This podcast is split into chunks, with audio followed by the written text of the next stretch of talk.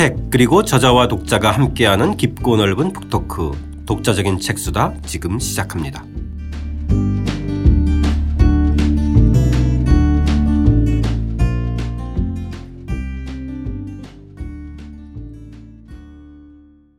주경철 선생님과 함께하는 주경철의 유럽인 이야기 2권 7장입니다. 영혼의 도시 로마를 조각한 예술가 베르리니 편세 번째 시간입니다. 로마는 당신을 위해, 당신은 로마를 위해 존재한다. 시작하겠습니다. 276쪽입니다. 도입부 읽으면서 이야기 시작하겠습니다. 새로운 교황이 선출되었다. 예술을 장려한 교황 알렉산드르 7세의 시대가 열리면서 베르니니는 두 번째 전성기를 맞았다. 새 교황은 체계적이고 대담한 도시 계획을 통해 로마를 세계의 수도로 만들겠다는 의지를 밝혔다. 르네상스 시기부터 진행된 로마의 갱신이 재개되어 새 도로와 광장을 건설하고 기존 건축물들을 재정비해 나갔다. 베르니니는 다양한 작업에 활발히 참여했다. 특히 포폴로 성문을 통해 로마로 들어온 사람들을 시내로 인도하는 대로를 재정비하여 환희의 갤러리 같은 느낌이 들도록 계획했다. 바로 이때 세기의 사건이 일어났다. 스웨덴 여왕 크리스티나가 1654년 6월 6일 양위하고 가톨릭으로 개종한 다음 로마로 찾아온 것이다. 그 흥미로운 사건이에요, 그렇죠? 아 정말 당시로서는 쇼킹한 사건이었죠. 네, 대표적인 신교 국가인 스웨덴의 여왕이 카톨릭으로 개종하고 로마로 찾아왔다. 이제 우리가 이제 17세기라고 했을 때 이게 30년 전쟁을 얘기를 안 할 수가 없거든요. 그렇죠. 1918년에서 48년까지 그, 그 어, 30년 동안 일어났던 전쟁이 뭐 비유하자면 흔히 역사가들이 하는 비유에 의하면은 1차 대전과 2차 대전을 합친 것보다 더 큰 규모의 전쟁이었다. 네. 유럽 전쟁 아주 쑥밭이 된 거죠. 거기에 이 정치적인 요소하고 종교적인 요소가 어우러져 가지고 아주 이제 뭐 파괴적인 전쟁을 했는데 이때가 스웨덴의 전성기예요. 네. 군사적으로 막강합니다. 그래서 이 저 신교 측의 대표 주자죠. 그래서 구스타프 2세니 뭐 이런 그 아주 탁월한 왕들 군사 천재 이런 사람들이 그 크리스티나의 아버지였죠. 아버지죠. 네. 네. 이런 사람들이 그 군대 이끌고 카톨릭하고 그 측하고 이제 싸우고 뭐, 뭐이 일해서 스웨덴 그러면은 이거는 누가 뭐래도 신교 루터파 이쪽에 아주 총 본산이고 네. 제일 강력한 신교 세력. 그런데 다름 아닌 그 나라의 여왕이 나 이거 왕 안 하겠다. 근데 그 중요한 이유가 자기 나 사실 카톨릭 신자다. 그러면서 로마로 찾아온 거예요. 네. 그러니까 이게 글쎄 뭐 요즘 우리가 보면 아, 개인적인 결정이네라고 할 수도 있을지 모르지만 그, 그럴 수가 없거든요. 아, 그렇죠. 그러니까 그 당시에는 뭐 유럽을 뒤흔든 아, 그 헤드라인 뉴스로 장식할 그렇죠. 만한. 그러니까 그렇죠? 로마 쪽에서 보면은 이거 봐라. 그렇죠. 이거 봐, 이거 봐. 어? 대대적인 환영, 그렇죠? 예. 네.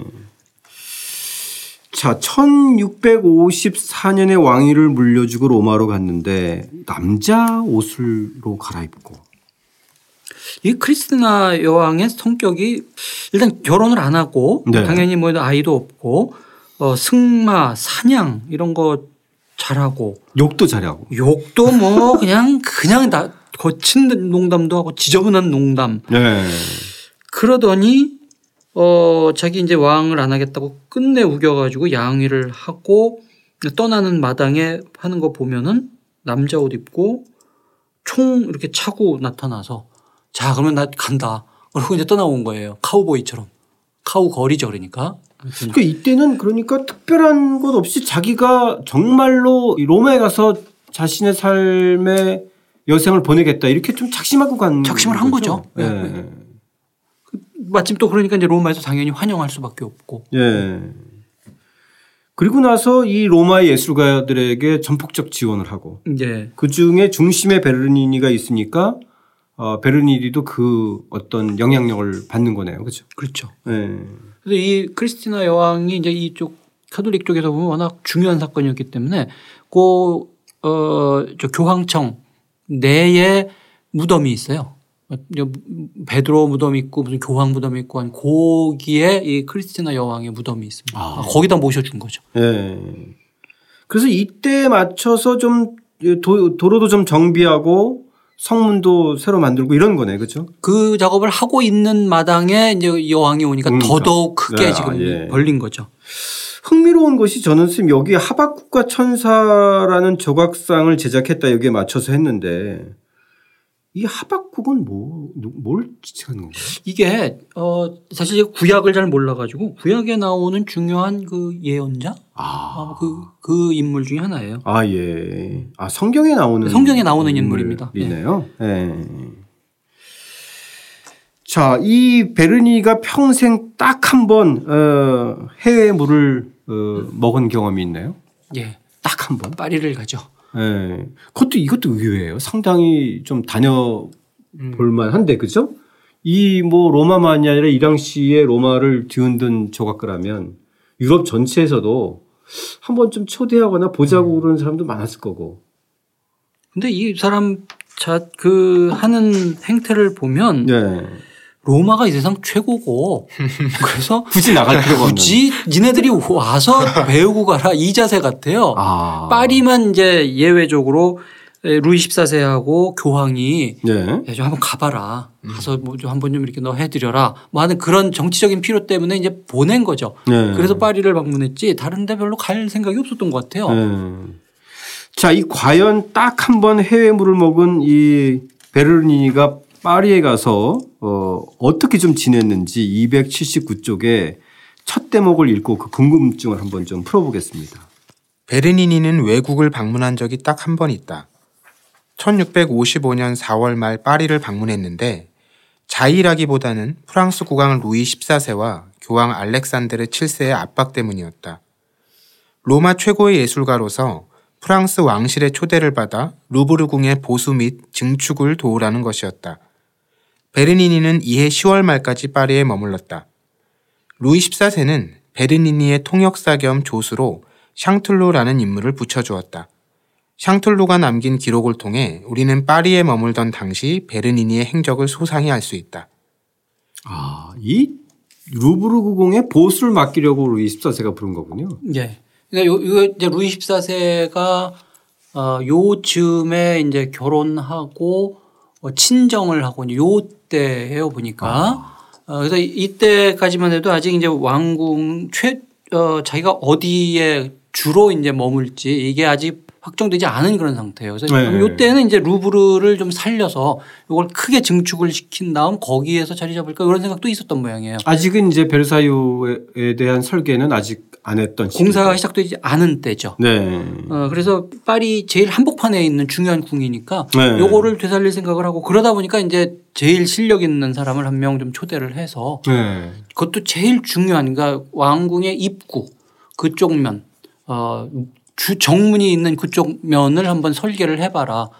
라고 해서 설계를 한 거죠. 네. 해서 보여줬더니 왕하고 이쪽 그, 저. 재상이었던 재상. 꼴베르. 꼴베르. 우리가 저희가 이, 미 살펴봤던 이 아, 사람. 이, 이, 사람이 이게 마음에 안 들어 하는 거예요. 네.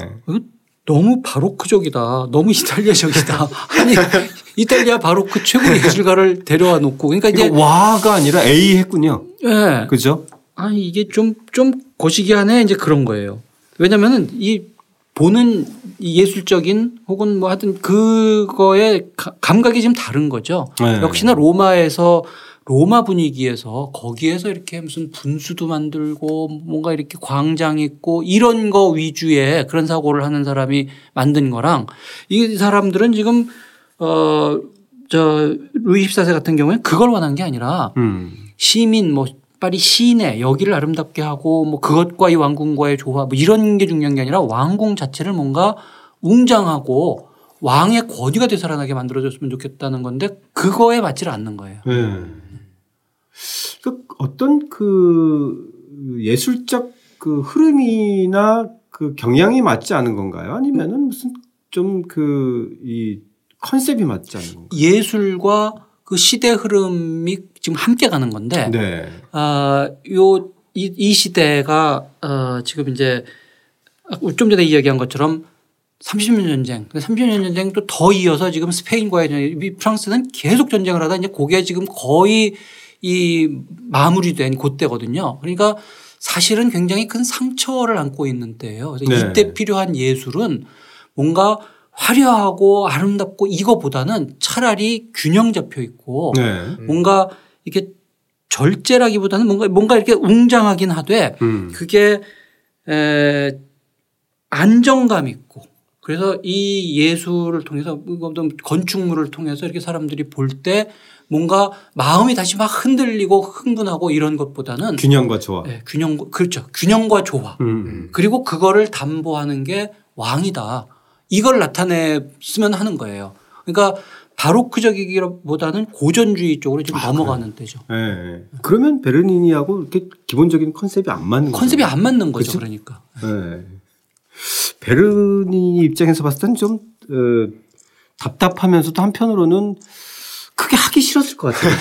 아니 처음에는 신나게 했는데 네. 한다는 얘기가 그것도 이제 어 그게 우리랑 컨셉이 안 맞아요 이렇게 얘기를 한 게 아니라 네. 그 화장실을 왜 거기다가 지었음 하는 식의 이제 말을 돌려서 뭐 그러니까 빤히 알죠. 그러니까 네. 이 베르니니가 이렇게 볼 때는 자기가 판단하기에는 역시 프랑스는 이 이쪽 그 로마에 비해서 예술이 한 단계 한 수준 아래네 이 판단을 한 거예요. 아. 그러니까 그런 식으로 또 얘기를 하고 돌아다녀요. 네. 이 사람 지금 한 말 중에 그이 카라바쪼 이 굉장히 중요한 화가잖아요. 그렇죠. 이 서양 회화사에서 아주 그냥 한 단계 넘어가는 천재 중에 천재인데 이 카라바쪼 한 명이 프랑스의 화가 니네 전부 합친 것보다 이 혼자가 더 낫다. 뭐 이런 얘기를 하니까 이제 속이 뒤집어지죠. 프랑스 사람들이. 그래서 이 아까 샹tur르라고 하는 사람이 기록을 남겼잖아요. 네. 어, 거기 보면은 이 베르니니를 이렇게 그린 사파가 있는데 딱 잘라서 뭐라 어떻게 표현을 했냐면 아 정말 이탈리아 놈 더럽게 잘난 척하네. 딱 그렇게 그려놨어요. 실제 그러고 다녔던 거죠. 네. 그러니까 서로 안 맞는 거예요. 이제 뭐 뭐 저 어렵게 불러왔는데 우리랑은 영 아니네. 지금 이- 이런 상황이 벌어진 그러네. 거예요. 네. 그러면 7, 7개월 동안 파리에 체류 했는데 남긴 작품은 없었나요? 어, 있죠. 이제 일단은 그 루이 14세의 흉상을 하나 멋있게 만들어줬어요. 네. 유명한 루이 14세 굉장히 유명한 흉상입니다. 뭐가 유- 유명하냐면 루이 14세는 뭐 여러 가지 병을 앓았는데 어렸을 때 그 천연두 때문에 얼굴이 이렇게 좀 얼겨 있어요. 네. 어, 그래서 그거를 초상화를 그린다든지 무슨 조각 작품을 만들 때 그거를 표현하는 게 금기예요. 음. 루이 14세 초상화 보면은 다 어, 피- 피부가 매끄럽지 이렇게 얼 그거 그 사람의 콤플렉스거든요. 아, 그대로 드러났다가는 이제 혼나는 거지. 뭐. 혼나죠. 네. 근데 이 이탈리아인이 와서 만들었는데 그대로 표현을 했어요. 얼굴을 그대로 열거놓고. 아, 베르니의 작품에서. 예. 그러면 그거조차 마음에 안 들어 했을 거 아니에요. 그렇죠? 아 근데 뭐 멋있는 작품이긴 한데 네. 기분이 안 좋았겠죠. 그렇죠. 아 이탈리아 놈또 저렇게 만드네 이랬겠죠 다들. 그래서 어디 뭐 루브르 박물관에 어디 처박아뒀다면서요? 그러, 예, 그렇죠. 네? 예, 예. 네. 그리고 이제 여기 더해서 거, 거기 있을 때 만든 건 아닌데 네. 예, 그래도 뭔가 돈도 많이 받고 이랬을 텐데 기마상. 예, 뭘 하나 그래도 해줘야지 하고 그래도 또 신경 써서 한 게 기마상이에요. 아. 그 이건 이탈리아에 가서 기마상을 하나 이렇게 루이 14세가 말 타고 있는 그런 말이 이렇게 굉장히 말 멋있게 표현하는 거 쉽지 않잖아요. 그렇죠. 어, 그래서 그거를 만들어 가지고 이탈리아에서 파리로 보냈어요. 근데 또 이것도 보자마자 이미, 이미 이제 뭐 미운 털이 박힌 거죠. 음. 보는 적적 이제 별로 마음에 안 네. 드는 거죠. 그래서 야 저거 부셔라 그랬는데 왕이 보고 너무 마음에 안 들어서 부셔라 그랬는데 차마 부실 수는 없으니까 이거 이제 어디 처박아 뒀다가 나중에 미테랑 때 이게 되살아나죠. 네. 근데 지금 어저 루브르 박물관 앞에 광장이 있고 거기 왜 이제 표 사서 들어가는 거기 보면은 어 피라미드 이렇게 있고 그런 거가 네. 위주지 동상이 없거든요. 근데 딱 네. 유일하게 하나 동상이 네, 있어요. 음. 그게 요때 이 저 베르니니가 만든 루이 14세 기마상인데 음. 그거를 복제를 해가지고 거기에 세워놨어요. 아. 당연히 이제 진품은 없고. 진품은 뭐다 어디 딴 데 있겠죠. 그렇죠. 네, 네. 어쨌든 이제 그래서 되살아났습니다. 네. 자, 이 파리에서 돌아온 베르니니가 이번에는 성베드로 성당 앞 광장을 뒤바꿔 놓는데요. 282쪽입니다. 함께 읽어보겠습니다. 파리에서 돌아온 베르니니는 더욱 확신을 가지고 로마의 성스러움과 장엄함을 표현하는 데 몰두했다. 무엇보다 성 베드로 성당은 그의 남은 생에 중요한 작업 공간이 되었다. 우선 성당 앞 광장을 조성하는 것이었다. 이때까지 이곳은 텅 빈 공간으로 남아 있었다. 천국의 열쇠를 가진 베드로 성인의 성소, 영원의 도성으로 들어가는 입구를 어떻게 조성할 것인가? 베르니니의 아이디어는 거대한 반원형 열주들을 세우는 것이다. 열을 맞춘 네 줄의 흰색 열주들이 둘러서서 타원형 광장을 만든다. 마치 성당을 중심으로 두 팔이 뻗어나가 세상 사람들을 포용하는 모양새다.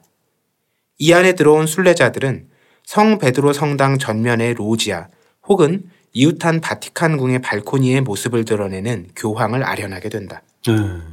파리에 들어와서 좀 자극받았는가? 이제 조각도 분수도 아니고 광장 전체를 설계해요. 네, 이거는 이제 뭐 주문을 의뢰를 당연히 받았겠지만, 의뢰를 그렇죠? 받아서 네. 이거 정말 큰 작업이죠. 네.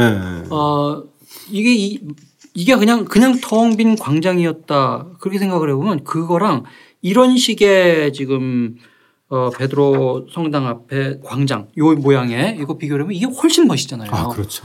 이게 없, 없는 건 좀 상상하기가 힘들어요. 네. 이 앞에 그냥 텅빈 광장이. 근데 그 아이디어가 아무리 봐도 이거 정말 멋있게 만들었어요. 네. 이전에 봤던 좀 직선형 광장하고는 전혀 다른 느낌이에요.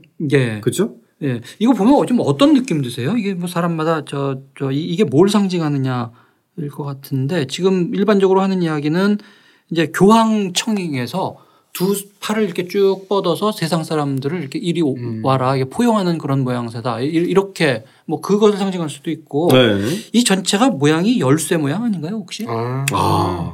네, 그래서 이 베드로의 상징이 열쇠잖아요. 천국으로 그렇죠. 들어가는 성- 열쇠를 열쇠. 네, 천국의 열쇠를 가지고 있으니까 그러니까 이제 역시 그 아, 열쇠를 그것도 연상. 음. 네, 이, 되네요. 이 열쇠로 맞아요. 지금 천국을 연다. 네. 그 일이 들어와라.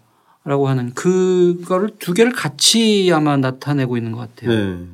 그 기존의 웅장함에 더해서 뭔가 아무튼 포용과 창조성 이런 게좀 그, 그, 그 느껴져요. 네. 이 성스러운 공간을 만든다는 게 쉬운 게 아니잖아요. 네. 근데 그게 더더군다나 뭐 작은 성소가 아니라 이 광장을 성스러운 성스러움을 띤 광장으로 만든다. 이거 정말 천재적이죠. 그 그걸 이런 식으로 표현한다는 게. 네. 이 베르니니의 이야기를 계속 접하면 접할수록 아, 로마 다시 한번 음. 가고 싶다. 이런 생각 안 드셨어요? 저 아직 못 가봐서 처음 이제 꼭 가봐야 되겠다는 생각을 했죠. 다시는 아니고요. 네. 그 사실 저는 아 어, 진작 이거가 나왔으면 이전에 로마 간 게 좀 다르게 보였을 걸 하는 아쉬움이 좀 있습니다. 저 어느 어느 옛날에 갔을 때는 사실은 네. 별로 안 좋았어요. 왜냐 한 여름에 갔는데 그때 이제 두 집이 갔는데 두 집 다 애들이 너무 어려 가지고 애들도 더우니까 뭐 막 짜증내고 그렇죠. 힘든 기억밖에 없어서 네. 아뭐 뭐 애들 데리고 멀리 가면 안 돼요. 안 돼요. 네. 어디 빨리 가서 시원한 거나 마시자. 뭐. 박물관에 간다고 하더라도 거기 들어가다가 뭐 개미 보고서 하루 종일 있다가 나오는 애들이니까 차라리 동네 개미 보는 게 나, 낫죠. 이탈리아 개미는 좀 또 dynamic할지 모르죠. 그랬는데 네. 어, 다시 좀 차분 가서 차분하게 이걸 좀 이렇게 보고 그다음에 작전을 잘 짜서 네. 뭐 이거 줄 되게 길잖아요. 그렇죠. 바티칸 성당 뭐 그 미술관 들어가는 거 굉장히 힘든데 그냥 작전을 짜가지고 제일 먼저 후다닥 그 앞에 가가지고 그 제가 또 좀 아, 일부러 그런 건 아닌데 이 표 맞나? 그래가지고 거기 서 있는 아저씨한테 이 표로 여기 들어가는 거 맞아요? 이렇게 물어봤더니 그 아저씨가 귀찮아서 예, 빨리 들어가라고 그래서 1등으로 들어가세요. 1등. 어 정말 운 좋았네요, 그죠? 그래서 미술관 그 바티칸 미술관 1등으로 들어가서 천지창조 그런 거 그 보면 항상 사람 많잖아요. 그렇죠. 그냥 그 저 여기 질러 가는 길로 쭈르륵 가가지고 사람 없을 때 우리 나랑 우리 집사람 둘만 이렇게 그거 보고 텅빈뭐 그런 식으로 작전을 잘 짜고 이렇게 돌아다니니까 훨씬 낫죠. 네. 그다음에 미리 정보가 있으니까 이제 어디 어디는 꼭 가서 보고 뭐 아마 이제 청취자 여러분들도 어, 이 책을 그 읽고 방송을 듣고 어, 이 책을 배낭에 딱 넣고 어, 다니시면서 어, 음미하시면 정말 좀 로마가 달리 보이지 않을까 생각하는데요. 자, 일단 이 시기에 저희가 두 번째 시간에 살펴봤던 주연급 조연 이 천재예술가 보로미니는 어떻게 지내고 있을까요? 궁금한데 285쪽 상단 한번 읽어보겠습니다. 베르니니가 한때 굴욕을 당했다가 재기하여 다시금 로마 최고의 예술가로 명성을 날리는 동안 그의 라이벌 보로미니는 힘든 시간을 보내고 있었다. 완벽주의자인데다가 우울증으로 인해 보로미니는 번번이 의뢰인과 갈등을 빚었다. 그 때문에 자신이 맡은 작업을 중단하는 경우가 많았다. 그의 천재적인 자질은 꽃 피지 못하고 시들어갔다.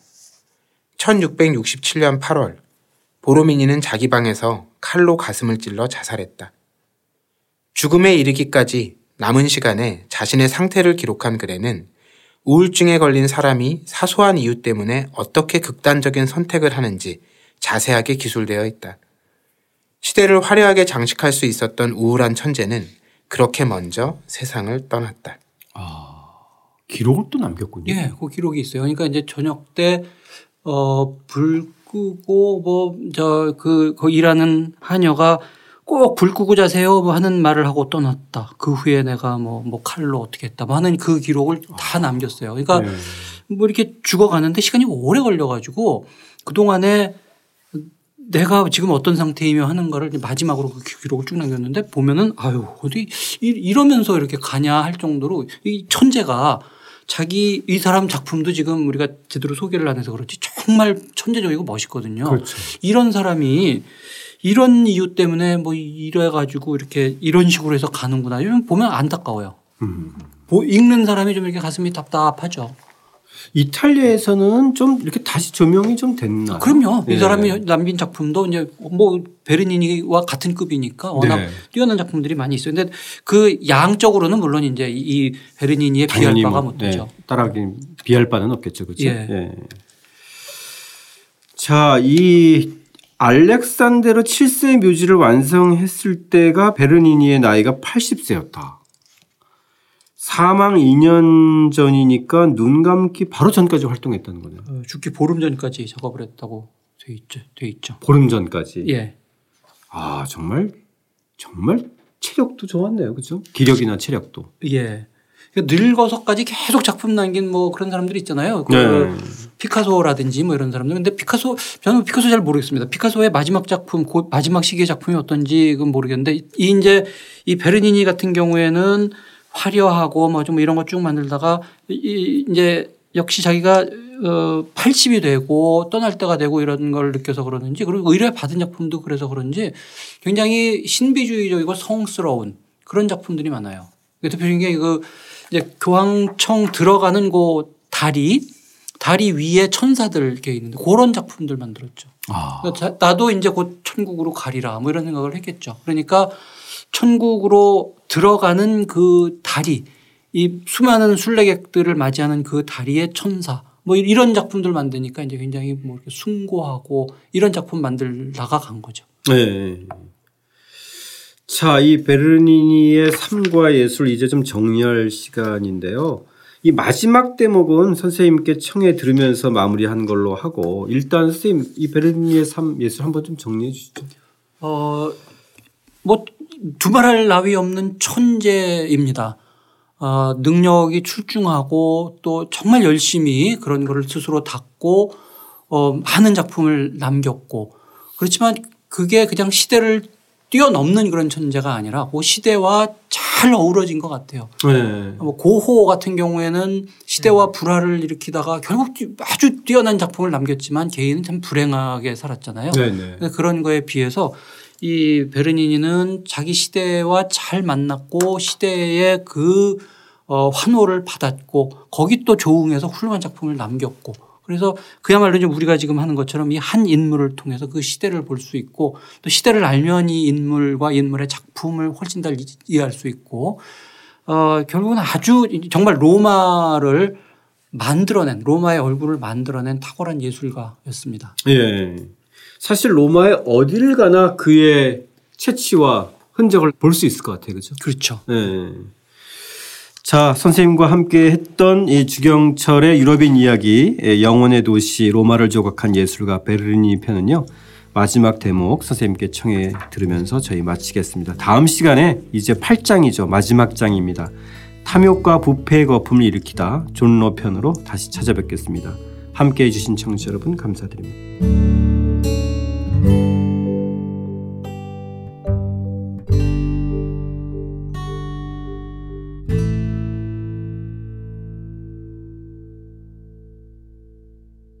그가 생을 마감한 것은 뇌졸중 때문이었다.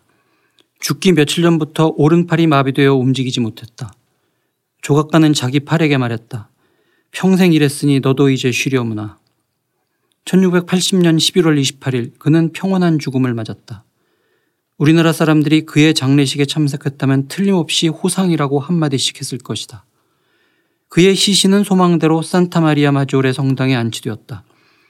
어린 시절 살던 집과 가깝고 아버지가 묻힌 곳이 아닌가. 장례식은 가족만 모여 조촐하게 치러졌다. 다른 사람들을 위해서는 수많은 작품을 만들었던 그는 정작 자기 묘에는 아무런 장식이나 표지도 없었다. 이를 안쓰럽게 여긴 후대인들이 19세기 말에 표지판을 만들었다. 거기에는 이렇게 쓰여 있다. 교황도 군주도 수많은 사람도 머리를 조아린 예술의 왕 잔 로렌조 베르닌이 여기 살다가 묻히다.